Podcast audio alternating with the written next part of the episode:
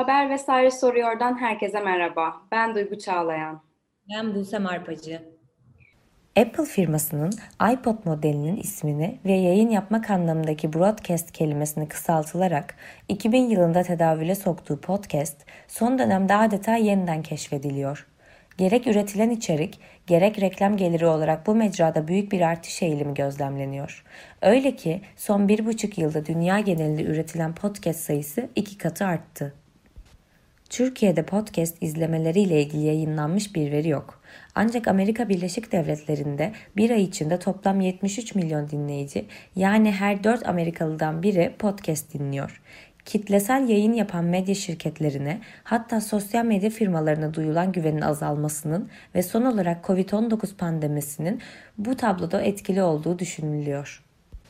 Reuters Institute'un geçtiğimiz hafta yayınlanan raporuna göre Amerika Birleşik Devletleri'nde üretilen her 100 podcast'ten sadece biri güncel haber üzerineyken haber podcast'leri tüm dinlemelerin %10'una cevap veriyor. Türkiye'deki radyolar podcast'i genellikle kendi yayınları için bir arşiv gibi kullanırken podcast izlenme listelerinin en başında kişisel gelişim ve psikolojiyle ilgili içeriklerin yer aldığı görülüyor. Diğer taraftan 2020'de ilk kez Nevşin Mengü, Mirgün Cabas, Can Kozanoğlu, Nilay Örnek, Ümit Alan gibi birçok gazetecinin podcast'e başladığına, sadece bu mecra için özel içerik ürettiğine, hatta bu üretimin de çoğu zaman da haberle ilgili olmadığına tanık olduk. Türkiye'de ana akım diye tabir edilen medyanın giderek monotonlaşması ve bunun beraberinde gündelik haberlerin dilinden uzakta, yoğun görsellikten uzaklaşmak isteyen gazeteciler çareyi podcast'te buldu. Podcast'te bildiklerinizi, söylemek istediklerinizi, sohbetlerinizi başkalarının da duymasını isteyerek herhangi bir kamera, çekime ihtiyaç duymadan yayın yapmak olarak görebiliriz. Konuklarımız birkaç yıl öncesine kadar Cumhuriyet Gazetesi'nin sayfalarında buluşan Özgür Mumcu ve Kemal Göktaş. Hoş geldiniz. Akademisyen Özgür Mumcu, gazeteci Eray Özer'le birlikte Yeni Haller podcast dizisini hazırlıyor. Yazılarını Diken Haber portalında devam eden gazeteci Kemal Göktaş, Kısa Dalga podcast dizisini üretiyor. Evet, ilk sorumuz Özgür Mumcu'ya. Özgür Bey, VTR'de de gazetecilerin podcast'ta haber ya da gündemden uzak üretim yaptığını söyledik. Eray Özer'de siz de uzun yıllar ana akımda ürettiniz. Yeni halleri yaparken nasıl bir ihtiyaca karşılık vermek istediniz tam olarak? Bize biraz bahsedebilir misiniz? Yani bir ihtiyaç var ve ona karşılık bir şey bulalım diye yola çıkmadık. Biz ne yapmak isteriz diye düşünüyorduk aslında kendi kendimize. Türkiye'de şu anda haber yapmanın, medyada var olmanın zor olduğu bir dönemden geçiyoruz. Bir de ben 10 sene boyunca köşe yazısı yazmıştım. Biraz daha farklı bir şey yapmak istiyordum. Yani günlük siyaset dışında da bir şeyler üretmek istiyordum. Biraz oradan yola çıktık. Bir de hissi vardı bende de. Yani birçok insanda da vardı. Bu ki öyle bir dönemden geçtiğimizi düşünüyorum. Yani büyük bir devrim bittiği, yeni bir devrim başlayacağı böyle bir ara dönemde gibi dünya, bir geçiş döneminde gibi. Bu dönemde de öne çıkan kavramları ya da bu döneme ruhunu veren olayları, kavramları, duyguları tartışalım diye yola çıktığımız bir podcast oldu, program oldu. Anladım. Sizin bir röportajınız da sanırım Eray Bey'leydi. Kendi arkadaş grubunuzda bile konuştuğunuz konuları podcast'te konuştuğunuzu söylemiştiniz. Herhalde bu çeşit bir şey değil mi?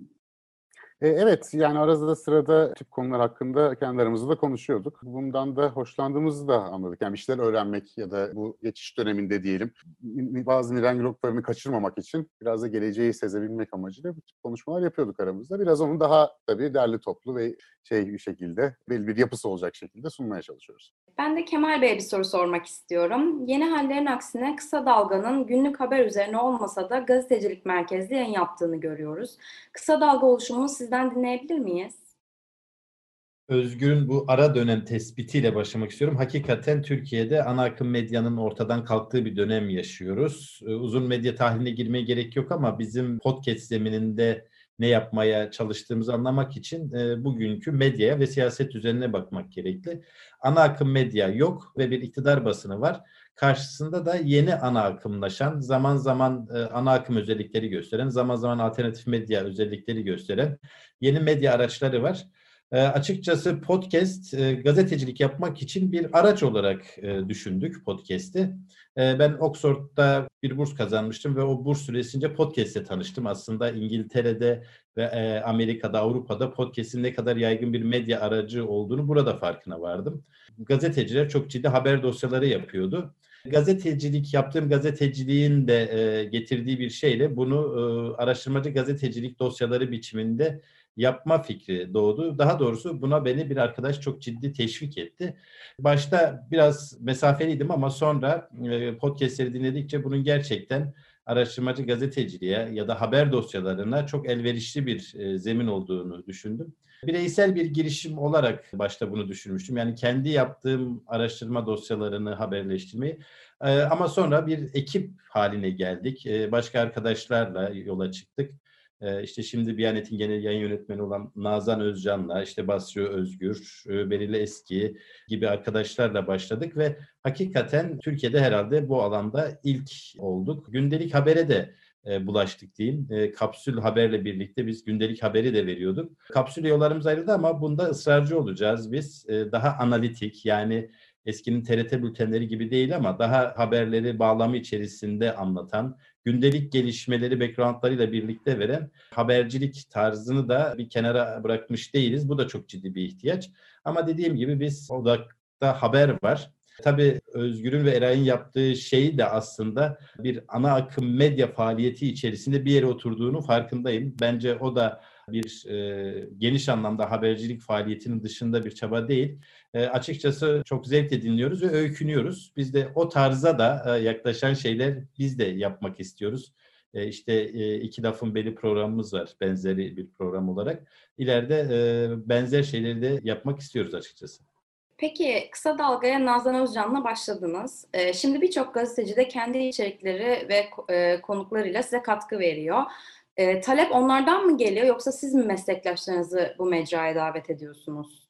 Yani kimi talep onlardan geldi, kimisini biz söyledik. Yani şöyle, bugün ana akım medya çöktüğü için ve yok edildiği için habere yatırım yapılmıyor maalesef. Yani bahsettiğim yeni ana akımlaşan ya da alternatif medyada da temel amaç daha çok görünür olmak, daha çok izlenmek. O yüzden daha çok sıcak haber girmek. Dolayısıyla bizim aslında araştırmacı gazetecilik ya da haber dosyası hazırlamak için kimse bir para ayıramıyor ya da zaman ayıramıyor. Dolayısıyla ama bu yapılmayınca da gerçek bir habercilik eksikliği ortaya çıkıyor. Yani olayları sadece yüzeysel biçimde dinleyiciler, izleyiciler edinebiliyor. Bizim yaptığımız bu tarzın, yani daha kimisi soğuk gazetecilik diyor da buna, hani soğuk gazetecilik olmaz bence ama dosya haberciliği, yani zaman ayırarak, derinlemesine araştırarak, konunun taraflarına ulaşarak yapılan habercilik meslektaşların hep ilgisini çekiyor. Çünkü aslında yapmak istedikleri şey bu. Bütün gazetecilik hayatları boyunca ben dahil hep şunu özledik. Gündelik haber baskısının, rutin baskısının olmadığı bir dosyaya kendimizi verip bir hafta çalışıp onu yazabileceğimiz bir platform özledik hep. Kısa Dalga'da bunu sağlıyoruz insanlara, gazetecilere ve arkadaşlar da hakikaten bunu çok severek yapıyorlar. Tabii belki daha sonra soracağınız bir şey ama şimdiden söyleyeyim. Ortaya çıkardığımız ürünün, gazetecilik ürünü, bu haber araştırma dosyalarının insanlara ulaşması çok temel bir kaygımız. Podcast dinleme seviyeleri henüz istediğimiz düzeyde değil. Yani Kısa Dalga'nın sıralanması iyi ama haber podcastleri içerisinde iyi bir yerdeyiz. Ama genel olarak podcastler az dinleniyor. Ama bu açık şöyle kapanmaya başladı. Ona da seviniyoruz. Bizim podcastler haber oluyor. Birçok iyi, çok izlenen, çok takip edilen haber sitesi bizim podcastlerden dinleyip haber yapıyorlar. Ya da biz zaten yeni dönemde Kısa Dalga Podcast'teki araştırma dosyalarını aynı zamanda yazılı versiyonlarını da sunmaya başladık. Oradan alıyorlar. Dolayısıyla podcast ayrı bir mecra ama biz podcast içerisinden bir de yazılı haber üretiyoruz. Ve bu da çok sayıda insana ulaşıyor. Kısadalga.net üzerinden de ulaşılıyor ama daha fazla takip edilen köklü online haber sitelerinden insanlar bunları okuyor. Bu da bizi çok sevindiriyor çünkü emeklerimizin karşılığını hem podcast'te bir kaliteli içerik sunmuş oluyoruz hem de ortaya çıkardığımız haber insanlara ulaşıyor. Peki ben şöyle genel bir soru sormak istiyorum. Neden podcast? Yani podcast son bir yıla kadar gazetecilerin tercih etmediği bir mecraydı. Alternatif medyanın Medyascope ya da Ünsal Ünlü örneğinde olduğu gibi daha ziyade YouTube'a yöneldiğini gördük. Şimdi pek çok isim ağırlıkla podcast üzerinden yayın yapıyor. Bunun sebebini biraz konuşmak istiyorum. Özgür Bey, öncelikle size soralım. Tabii, yani şöyle bir şey var bence bu hadisede. Bir defa daha kolay. Yani bunu baştan söylemek lazım. Yani bu işe girmek için. Şimdi YouTube'a girdiğiniz zaman netice itibariyle 3 aşağı 5 yukarı bir stüdyo, bir ışık falan filan. Ondan sonra editi biraz daha zor eğer canlı yayın yapmıyorsanız. Eğer kendi kendinize bir yayına başlayacaksanız podcast gerçekten bir giriş avantajı sağlıyor. İlk etapta bence bunun önemi var. Fakat şu da var. Şimdi YouTube'da müthiş bir kargaşa hali de söz konusu. Yani YouTube'a girdiğiniz zaman kayboluyorsunuz onun içerisinde. Biraz o kakafoniden uzaklaşmak için de podcast. Yani sadece kulağa hitap ediyor olması. Öbüründe sürekli bir curcuna içerisindesiniz ve yolunuzu da bulmanız zorlaşıyor. Yani insanın konsantre olabilmesi için de avantajı var. Yani bir girişi kolay, yapması daha kolay. İkincisi de dinleyen açısından daha sakin bir liman. Çünkü habere su dersek ya da işte enformasyon olarak su dersek şu anda burayı sel basmış durumda. Yani sel basınca da içinde çerçöp de oluyor, çamur da oluyor. Yani suyun içindeyiz, haberin içindeyiz ama yolumuzu bulamıyoruz. Podcast biraz daha bize bu anlamda bir liman olma şansını da veriyor. Ve çok katılıyorum ben Kemal'in söylediklerine bu habercilik anlayışında. Şimdi işte bu sel dediğim hadise bu SEO tuzağı dediğimiz iş var değil mi? Sürekli sıcak haber giriliyor. Bir internet sitesinde şu anda bir editör günde 30-40 haber giriyor. Bir yarış halinde. Bütün siteler birbirine benziyor zaten. Hepsi aynı haberleri döndürüp dolaştırıyorlar. Haberciliğe de bir bütçede ayrılmadığı için. Şimdi bunun dışına çıkmak istiyoruz tabii biz de. Yani bu SEO tuzağının içine gireceksiniz. O zaman bu sizin içeriğinizi de değiştirmeye başlayacak. Köşe yazarı olarak da daha çok okunmak için, SEO'ya daha uygun, işte kitleyi daha fazla provoke edecek bir takım yaklaşımlara gidiyorsunuz ve partizanlaşmaya da başlıyorsunuz o anlamda. Yani ya bu dünyanın, bu ana akımın, bu SEO'ların tık peşine gideceksiniz ya kendinize daha derinlikli, daha bütün konteksti anlamaya, insanları da aktarmaya çalışan gerçek anlamda bir gazetecilik yapacaksınız. Bu piyasada olacak iş değil şu anda. Çok zor yani. O sebeple de podcast gibi bütün bunları öncelemeyen, yani reyting peşinde koşmayan, daha sakin, belki dinleyicilerinin de daha bilinçli bir haber tüketicisi olduğu bir mecra. İşte bütün bunların birleşimi galiba. Yani podcast'in aslında diğer mecralara göre daha ayrıştığı ve daha özele indiğini söylüyorsunuz sanırım. Tabii ki. Bir defa şimdi podcast'i ilk keşfeden ilk dinleyici kuşağı daha eğitimli ve bilinçli bir kuşak. Bu bize gelen dinleyici e-maillerinden de anlaşılıyor. Yani daha önce de medyanın çeşitli seviyelerinde çalıştığım için ve okurlarla, dinleyicilerle, izleyicilerle de bir ister istemez bir etkileşime giriyorsunuz. Burada çok ciddi bir profil farkı var. Yani bu ne kadar böyle sürer? Podcast kitleselleştiği zaman tabii giderek daha toplumun genelini yansıtan bir hale alacaktır. Ama şu anda çok daha bilinçli bir dinleyici kitlesiyiz ve beraber kuruyoruz aslında bir yandan da. Yani onlardan gelen feedback, onlardan gelen geri bildirimler mesela bizim de içeriğimizi geliştiriyor. Bazen bizim fikir aldığımız insanlar da oluyor. Hem teknik olarak hem de içerik bakımından. Bunun yanı sıra bir de sizi disipline ediyor. Yani böyle sıradan bir işte çıkartamıyorsunuz. İyi çalışmanız gerekiyor yaptığınız işe. Bu sebeple de çok kaliteli podcastler var Türkiye'de bence. Türkiye'nin medyasının genel kalitesine baktığınız zaman burada içerik kalitesinin de yüksek olduğunu görüyoruz. Anladım. Peki Kemal Göktaş, Kemal Bey siz ne düşünüyorsunuz bu konuda? Yani Özgür'ün söyleyeceklerine ek olarak şunu söyleyebilirim. Podcast'in habere bir ciddi olanak açtığını, ciddi bir zemin sunduğunu düşünmüştük yola çıkarken. Niye böyle düşündük? Çünkü hakikaten bir de Özgür'ün sel diye tabir ettiği hakikaten bir bilgi bombardımanı var. Ve bombardımanın olumsuz çağrışımları da içerecek şekilde gerçekten çok ciddi manipülatif, eksik, yanlış bilgiler içerisinde insanlar haber almaya çalışıyorlar. Tabii Türkiye'de sosyal medyanın gücü, online haberciliğin yükselmesi, bunların olumlu yönleri de var. Onları bir kenara bırakıyorum ama en temel bizim tespit ettiğimiz yola çıkarken eksiklik, haberin ne olduğuna dair, derinlikli, bütünlüklü haberin ne olduğuna dair insanların artık bir fikri olmamaya başladı. Yani bir konuyu sadece yüzeysel olarak öğrenip geçiyorlar.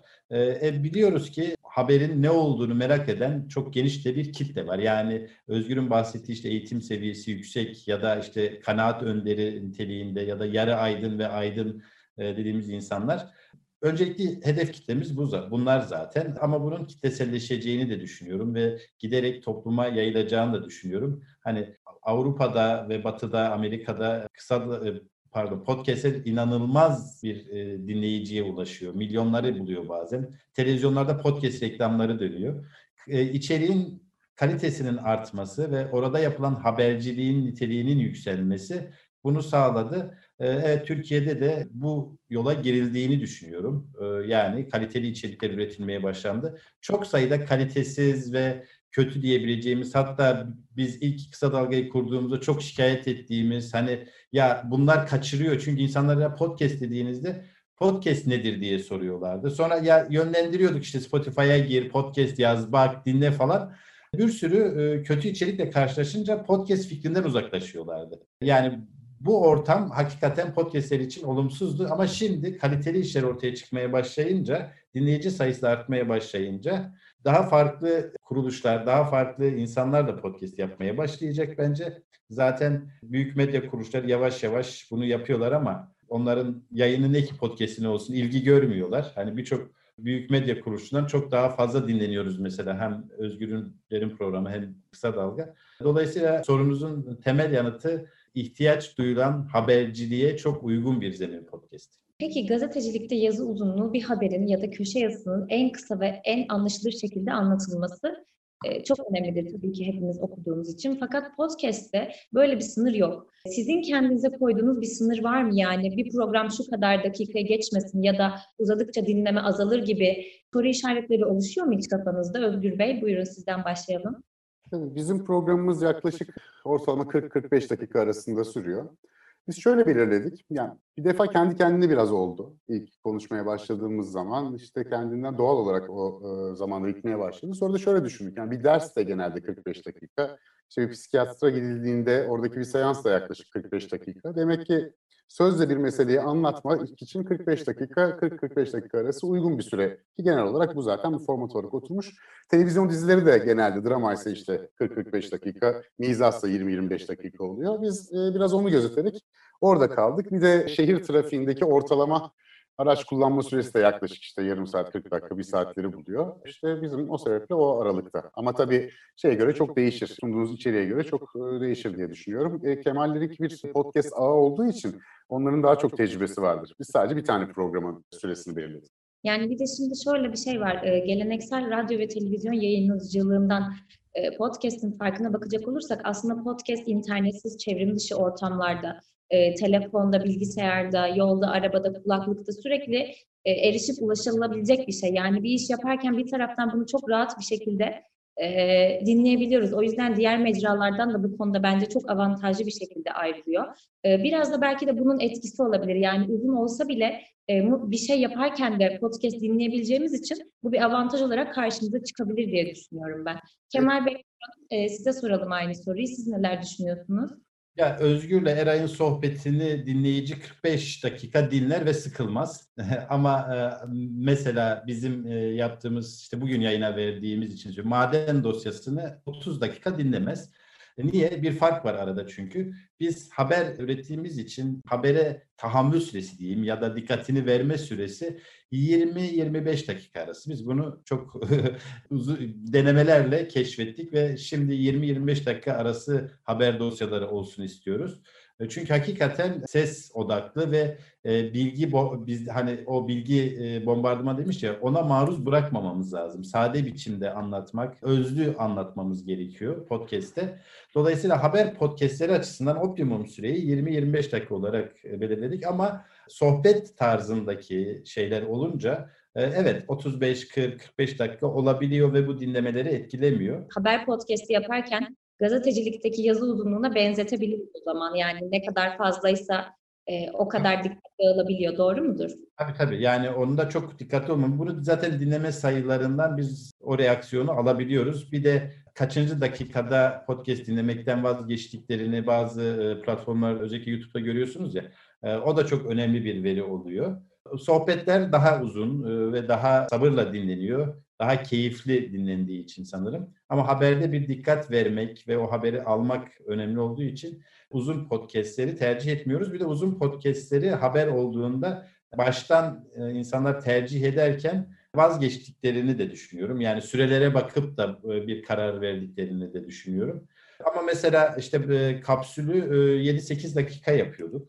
Günlük haber bülteni dediğimiz şey. Orada Benim fikrim 15 dakika olmasıydı ama yapan arkadaşlar 7-8 dakikayı optimum bulmuşlardı. Mesela günlük haber bülteninde de 15 dakika bence bağlamıyla birlikte verebilmek açısından gerekli bir süre. Yani bazen kısa olması da olumsuz bir etki yaratıyor. Dolayısıyla her podcast içeriğine göre bir şey belirliyorsunuz. Ben bir mesela şeyi anlatayım, deneyimimi anlatayım. Çok üstüme gelindiği için de belki hani bir savunma babında söyleyeyim bunu. Sırrı Süreyya Önder'le bir podcast yapmıştık biz geçen yıl Ocak ayında. Malzeme 80 dakikaydı. Ben bunu iki bölüme bölüp, yani 80 dakika çok uzun, 40-40 iki gün arda arda verme yanlısıydım. Sonra arkadaşlarla konuşurken, bir podcast konusunda Türkiye'de tecrübeli insan bulmak zor ama benim şansım hani böyle yurt dışında da bu işi yapmış ve bize gönüllü danışmanlık yapan insanlar diyelim. Şöyle bir öneri geldi. 20'şer dakikalık 4 bölüm ama her bir bölümü de kurgulamanız gerekir. Yani 20'şer dakikayı belirlerken akışa göre değil, bir senaryo biçiminde kurgulaman gerekir. Kesip öyle sesleri koyman gerekir diye. Ve bir iddiada bulunuldu bunu öneren arkadaş. Yani 100.000 dinlenirsin böyle dedi. Bana çok iddialı geldi hani Türkiye'de böyle bir sayı hani 100.000 ve hakikaten biz onu öyle yaptık. 20'şer dakikalara böldük. Her hafta çarşamba günü yayına verdik. Bu Sırrı Süreyya Önder açısından da şöyle bir politikacı sonuçta mesajların topluma ulaşması gerekiyor. Her çarşamba trend topik oldu Sırrı Süreyya. Çünkü tek bir söyleşi halinde verseydik başlığa çıkacak, gazetecilikle manşete çıkacak bir sürü cümlesi tek bir başlığın altında ezilecekti. Ama böyle olunca pehlivan tefrikasına döndürdün diye bana takılmıştı Sırrı Süreyya ama hakikaten iyi bir podcast deneyimi oldu bence o. Ondan sonra da bazı söyleşileri böyle bölerek, her hafta bir bölümünü yayınlayarak, işte Etyen Mahçupyan'da da öyle yapmıştık. Olumlu sonuç aldık. Bu da podcast'in özgün tarzı. İnsanlar çok kızdı. Sırrı Süreyya Önder'in ne dediğini bir an önce öğrenmek isteyen bir kitle vardı ve hakikaten sosyal medyada, maillerle, telefon açarak hatta bazı gazeteci arkadaşlar ciddi ciddi yanlış olduğunu söylediler. İşi etik değil demeye vardıranlar dahi oldu. Ama bence podcast ruhu bu işte. Yani bir kurgu yaptık sonuçta biz o 80 dakika içerisinde 4 bölümlük bir dizi yarattık. Ve iyi de dinlendi. Kısa Dalga'nın tanınmasına da çok etkisi oldu mesela onun. Yani aslında podcast yayınlamanın da ufak tefek taktikleri olabilir. Bunu anladık sanırım bu hikayeden, değil mi? Ufak tefek değil, bayağı ciddi taktikleri var. Özgür daha iyi bilir. Yani hangi cümleyle açacaksınız, nasıl yol alacak? Aslında mesela sanırım Özgür ve Eray öyle yapıyor. Dinlediklerimden öyle çıkarıyorum. Öyle yapmıyorlarsa bile doğallığında öyle gelişiyor ve iyi yapıyorlar. Baştan bir senaryo kuruyorsunuz. Yani podcast demek bir sinema filmi gibi, bir dizi filmi gibi bir senaryosu olması gerekiyor. Haberi yazarken de aslında öylesinizdir. Bir hikaye. Nasıl kuruluyor senaryolar? Biraz sürecinden bahsedebilir misiniz? Yani her podcast için başlamadan önce senaryo kuruluyor diyebilir miyiz? Tabii yani kurulması gerekiyor ya da yani biz hepsinde kurabiliyor muyuz? Bazen istediğimiz gibi kuramıyoruz ya da çok spontane gelişen durumlar da oluyor. Ama biz şöyle yapıyoruz. Yani bunu gazetelerde eskiden yaptığımız dizi yazıları gibi düşünüyoruz. Konuyu alıyoruz. Nasıl başlanacak? Kimlerle nasıl görüşülecek? Nerelerden alıntılar yapılacak? Hangi konular araştırılacak? Bunlar hangi sırayla verilecek? Hangi sesler girecek araya? Bütün bunlar aslında gerçekten bir kurgu işi, bir senaryo kurma. Salt bilgi düzeyinde değil, işte araya koyacağınız efektler, alıntılayacağınız sesler. Bütün bunlarla bir podcast'i baştan dizayn ediyorsunuz. Öyle yayına çıkıyorsunuz. Sohbet programları, başarılı sohbet programlarında da Özgürlerin yaptığı gibi yine benzer bir yoğun çalışma. Yani podcast'te Özgür'e zaten bunu söylüyorlar. Hani ondan önce bir araştırma yapıyorlar ama salt araştırma da yapmıyorsunuz herhalde Özgür, değil mi? Hani bir şöyle konuşalım, böyle yapalım diye bir kurgu oluyordur mutlaka. Tabii şimdi yani program bölüm yaptıkça biraz daha kendinden gelişmeye başladı ama o planı biraz içselleştirdiğimiz için de olabilir. Yani belli bir plan yapıyoruz elbette, bir akış oluyor. Yani ben mesela bir konunun hakkında ben hangi bölümleri daha çok, hangi kısımları daha çok çalıştıysam ben de şu bilgiler var diyorum. O bende bunlar var diyor. O zaman ben şöyle başlarım. O zaman senin şu anlatacağın daha iyi bildiğin konuya ben paslarım onu falan gibi. Aramızda tabii ki bir planlama yapıyoruz.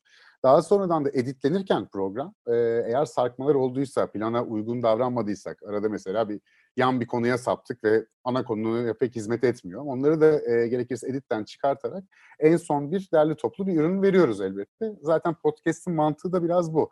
Yani bir şeyde durması gerekiyor onun. Hazır, iyi bir içerik olması gerekiyor. Dinleyiciyi de çok yormaması gerekiyor. Ayrı tabii. Yani sıcak haberde aniden hızlıca yapmanız gereken şeyler vardır.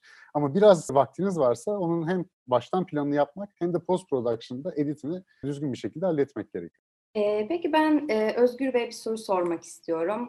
Kemal Bey podcast için senaryodan bahsetti. Merak ediyorum, espriler vesaire bunlar da senaryoya dahil ediliyor mu, yoksa o anda spontane gelişen bir durum mu söz konusu oluyor?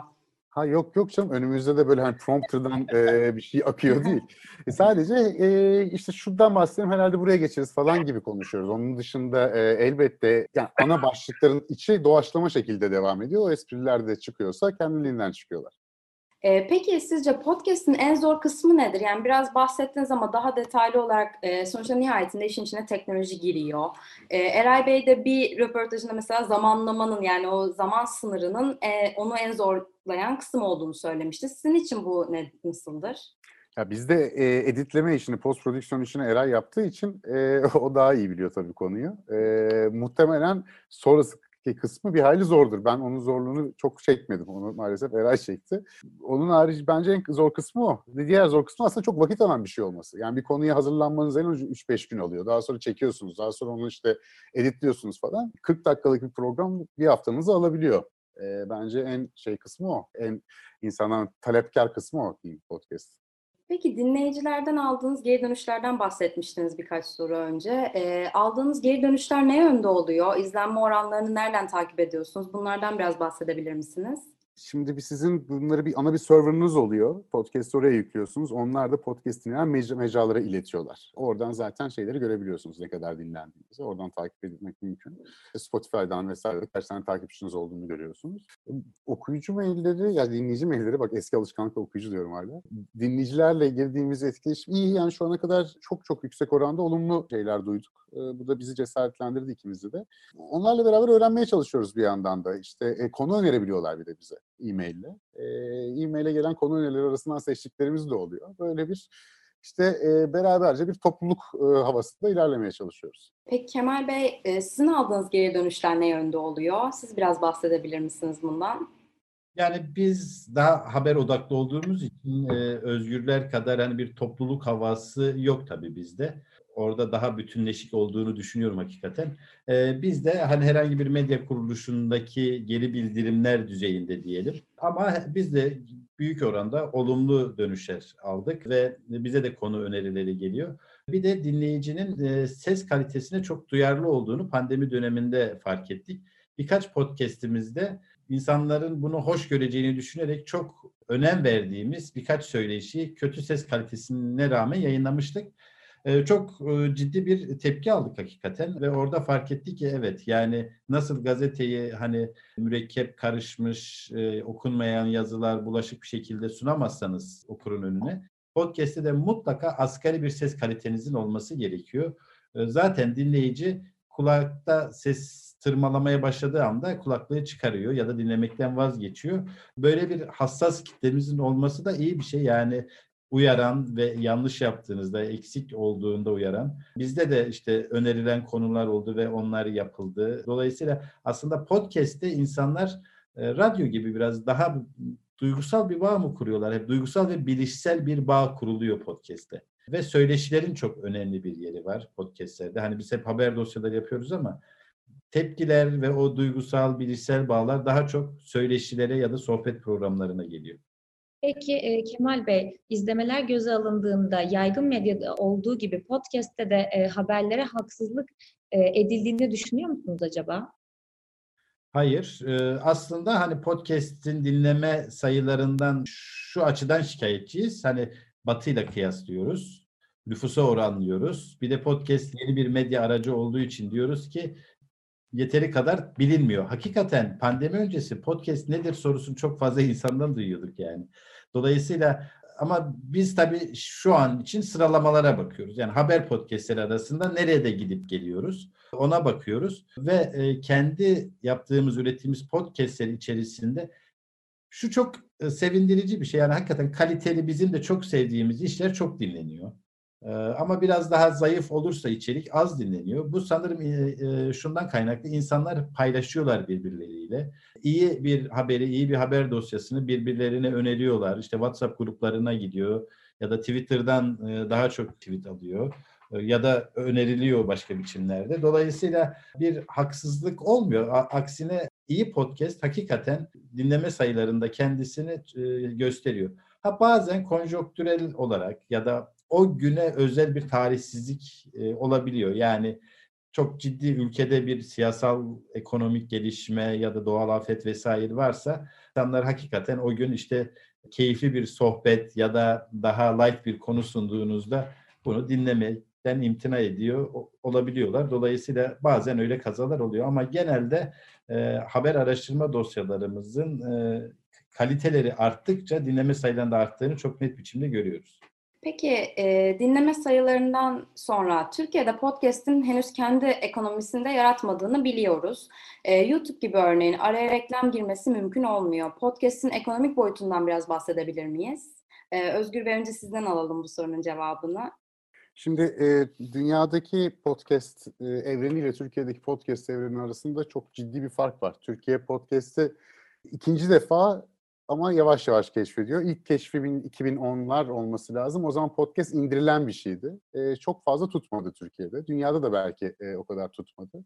Daha sonra şimdi bu stream meselesi çıkınca, hatta çevrim dışı da takip edilebildikten sonra birdenbire bir teknolojinin yardımıyla beraber podcast yeniden geri geldi diyebiliriz.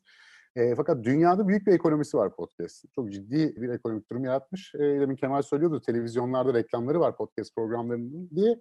Hatta televizyon dizilerinin podcast kanallarında da reklamları oluyor. Yani televizyon kanalları, platformlar, video platformları podcast'lerden müşteri almaya çalışıyorlar şu anda. Bu ne kadar büyüdüğünü de gösteriyor. Bizde reklam yeni başladı podcast meselesinde. Çoğunlukla yurt dışında mesela daha çok bizim sunar diyeceğimiz şekilde işte bir reklam ya bilmem ne işte bir marka sunmuş oluyor ya da o marka reklamını veriyor. Programı sunan kişi o metni okuyor ya da işte onların vermiş olduğu ses kaydını araya ekliyor falan, böyle bir takım reklam modelleri var yurt dışında gördüğümüz. Türkiye'de onlar henüz gelmedi tam anlamıyla bildiğim kadarıyla. Sponsor olan markalar varsa da. Daha çok bu YouTube'da olan içerik ajansları oluyorlar. İşte hem haber programları yapıyorlar hem bazı yerlere içerik sunuyorlar. Onun gibi sizden içerik istiyorlar aslında sponsorlu olarak. Bu şekilde bir küçük ekonomide olmaya başladı. İşte belli bir marka o markanın ürettiği bir ürün hakkında ya da o markanın bir sloganı, bir sıfatı kullandığı hakkında bir sizden içerik isteyebiliyor. Bu şekilde bir yeni doğan bir piyasası var. Onun haricinde Patreon'dan işte destekçilerin yapmış olduğu bir takım maddi desteklerle yürüyebilenler, programlarını yürütebilenler var. Ama benim tahminim kısa zaman içerisinde yurt dışındakine benzer bir ivme kazanacağı bunu ve elinde sonunda oradakine benzer bir reklam modelinde Türkiye'ye geleceğini ümit ediyorum. Bunda çok fazla vakit alacağını da zannetmiyorum. Yani tabii bugünden yarına değil ama belki bir iki sene içerisinde kendi kendini rahatlıkla çevirebilen bir ekonomi yaratabileceğini düşünüyorum ben podcast'ları. Peki şöyle bir şey söyleyebilir miyiz o zaman Türkiye için? Yani yurt dışında podcast'in ekonomik boyutunu bilip buna göre belki podcast çıkaranlar olsa da şu an Türkiye'de hali hazırda olan podcast'lerin herhangi bir ekonomik kimsenin beklentisi olmadığı için aslında çok gönüllü ve gerçekten bu işi seven ve yapan insanların hobi olarak yani sevdiği bir şeyi yaptığını söyleyebilir miyiz acaba? Yani hobi olarak değil ama bunu gerçekten yapıp da bununla ayakta durabilen podcastler de var. Yani hiç yok diye ya da burası sadece bir hobi alanıymış gibi algılanmasın. Bunu tamamen bütün vaktini bunu işte Kemal'lerin de yaptığı gibi bizim de neredeyse yaptığımız gibi profesyonelce yapanlar da var. Bunun sayısı da giderek artacaktır. Bu podcast üretiminde şu çok karşımıza çıkıyor. Bir hevesle girilmesi, bu işe başlanması ancak sebat edilemeyerek özellikle maddi meselelerden ya da hemen karşılığının alınmaması ilgi bakımından diye bir podcast mezarlığına dönmüş durumda. Dünyada da biraz böyle bu. İşte 6. 7. bölümde bırakanlar falan. Bunun başlarken en azından bir sene boyunca bir doğru düzgün bir maddi getirisi belki olmayacağını göz önüne alıp öyle başlamak ve sabırla orada yer almak gerekiyor ki dinleyici sizi keşfetsin ve giderek siz orada bir podcast olarak var olabilin. Burada başlarken hani ben bunu bir 20-30 bölüm acaba götürebilir miyim diye düşünüp öyle başlamak gerekiyor. Öbür türlü hakikaten yarım kalan çok proje var. O zaman son olarak Yeni Haller ve Kısa Dalga bize gelecekte ne vaat ediyor? Bu oluşumlar yeni bir medyanın habercisi mi? Bu konuda beklentileriniz neler? Onlardan konuşalım. Buyurun Kemal Bey. Yani Kısa Dalga ne vaat ediyor? Ya podcast alanında biz daha kaliteli içerik yapmaya çalışıyoruz. Hani bu bir vaatse. Yeni biçimler düşünüyoruz. Yeni biçimler üzerinde gerçekten kafa yoruyoruz. Dinliyoruz. Daha çok yabancı podcastleri, yabancı dilde yayın yapan podcastlerden çünkü bakacağımız ve gelişmeleri takip edeceğimiz yer biraz orası. Türkiye'de hani kısa dalga tarzında yapan olmadığı için pek. Dolayısıyla bizim içeriği daha kaliteli ve daha özgün biçimler peşinde koşuyoruz. Tabii özel olarak podcast'ten ayırırsak, podcast'in yanı sıra bizim ürettiğimiz, podcast üretirken yaptığımız araştırmalar, ürettiğimiz haberlerin insanlara ulaşmasını sağlayabilmek için siteyi yenileyip bir araştırmacı gazetecilik ya da işte butik habercilik dediğimiz bir tarzda onları yazılı olarak da okurlara sunmayı düşünüyoruz. Hakikaten birbirinden Türkiye'de şu an için biraz bağımsız iki alan olması da bize böyle bir avantaj veriyor. Yani podcast sevenler, podcast dinlemek isteyenler, işte trafikte, evde spor yaparken, otururken, yürüyüşte podcast dinleyicisi var. Ama yanı sıra bir de haberleri okuyarak almak isteyen, podcast'i ya tercih etmeye ya da buna zaman ayıramayan bir kitle var. Dolayısıyla biz podcast'leri ilk başladığımızdan itibaren tekstlerini sitede yayınlıyorduk ama şimdi kuru bir tekst yayınlamayı bir yana bırakıp buradan içeriğinden haber üretmek ve o haberleri sitemizde yayınlamayı düşünüyoruz. Şimdilik denemelerini yapıyoruz ama site daha haber sitesi biçiminde yenilenirse bambaşka bir alana da girmiş olacağız böylece. Özgür Bey, sizden biraz düşüncelerinizi alalım. Bizimki tabii Kemallerle çok farklı. Onlarınki işte dört başı mamur bir haber sitesine doğru evrilme şeyi potansiyeli taşıyor. Yani podcast bir aslında modüler yapı gibi düşünmek lazım. İşte podcast ya da Lego gibi gözleri belki canlandırılabilir. Yani podcast onun bir parçası. İşte onun yanına bir süre sonra haber sitesi, daha sonra bir video kanalı eklemlendirerek takarak oradan bir medya platformu oluşturmak mümkün. Benzer bir durum bizimki gibi içerikler için de geçerli. Burada da benim düşüncem yani demokrasi mücadelesi diye de bakarsak bu hadiseye. Avrupa Konseyi bir endeksi var. Kültür ve demokrasi arasındaki ilişkiyi ele alıyor. Ve burada şunu görüyoruz ki işte kültürel açıklığın olduğu, kültürel eğitimin olduğu, altyapının olduğu, bunların geliştiği ülkelerin demokrasisinin de aynı şekilde gelişkin olduğunu görüyoruz. Yani aralarında doğrudan bir bağlantı var kültürle demokrasi arasında. Ve işte OECD ülkeler arasında yapılan araştırmada her zaman olduğu gibi, Türkiye genelde orada son sıralarda yer alır. İşte demokraside OECD artı Avrupa Konseyi üyesi ülkeler, işte 50 küsur ülke var burada. Türkiye demokraside sondan 4. çıkıyor 2017'de. Raporun en son yenisi çıkmış durumda değil. Kültürde ise sonuncu çıkıyor. Şimdi biz de o zaman şöyle düşündük. Bir kültür podcast'lara ağı kurabilir miyiz bir noktadan sonra? Ve bunları bir yerden sonra işte bu kültür podcastleri ağı kurup bütün bunlara da birer newsletter şu anda da yapıyoruz. Bültenler hazırlıyoruz. Patreon'dan destek verenleri bu yeni haller için. Bütün bu kültür sanat programlarının ayrıca kendi bültenleri, newsletterları da olabileceği bir kültür, sanat, entelektüel düşüncenin, tartışmaların içinde barındırdığı böyle bir yapılanmaya gider miyiz diye düşünüyoruz. Ama işte bunu henüz planlıyoruz. Bakalım yapabilecek miyiz? Yani biz derken Eray ve benden bahsediyorum. Kendimden biz diye bahsetmiyorum. Bir de şu var tabii. Herhangi bir mecranın fanatiği olmaya da gerek yok. Yani ben şimdi podcast'teyim, hayat boyu sadece podcast yapacağım demenin bir anlamı yok. Bunlar sonuçta sürekli değişecek olan mecralar ve mühim olan bu dijital transformasyonda, yani medyanın bu dijital dönüşümündeki trendleri yakalamak. Trendlerin esiri olmadan, yani içeriğin ne olduğunu da tabii her zaman ön planda tutarak bu dijital dönüşümü yakalamak gerekiyor. Özellikle Türkiye gibi medyası çökmüş ülkelerin bir avantajı var. Bizim medya zaten çöktüğü için akım medya, biz bu yolları daha erken de girmeye başladık. Ve daha hızlı da bulabileceğiz birçok şeyi. Tamam, podcast bize geç geldi ama birçok şeyde de öncü bile olabiliriz gibi geliyor bana. Dünyadaki gelişmeleri de takip ettiğimiz için ve bizim için ihtiyaç daha önce doğduğu için. Peki, bitirmeden önce konuklarımızın birbirine sormak istediği bir şey var mı? Öncelikle onu sormak isterim. Vallahi Kemal, özledik, ne zaman geleceksin Türkiye'ye? Ya aslında işte bu online çalışma pandeminin bize bir katkısı ve aynı zamanda bir golü diyelim. İstanbul'da bizim stüdyomuz var. Çok da güzel, hani gümüş suyunda, bekleriz pandemiden sonra. Mutlaka. Belki ortak bir podcast yaparız. Ama online evden çalışıyoruz. Dolayısıyla bir süredir Oxford'daydım. Şimdi de Oxford'dayım. Ama kısa dalga nedeniyle ben pandemiden önce daha çok İstanbul'daydım. Pandemi biterse yine öyle olacak herhalde. Seni bekleriz buraya, Oxford'a. Pandemi bittikten sonra. Tamamdır. Bayağı da sene oldu gelmeyeli. En son 10 küsur sene evvel gelmiştim. Vallahi gelirim. Bence başarılar diliyorum valla Kemal'e ve çok beğenerek takip ediyorum. Benim de aklımda olan, keşke böyle bir kanal olsaydı, bir podcast ağı olsaydı diye düşündüğüm şeyi işte adım adım gerçekleştiriyorsunuz. Bizi de dinlemek kalıyor. Teşekkür ederiz. Çok sağ ol. Teşekkürler. Bugün Kemal Göktaş ve Özgür Mumcu ile gazetecilerin podcast'e yönelmesini konuştuk. Kendilerine yayınımıza katıldığı için çok teşekkür ediyoruz. Haftaya görüşmek üzere.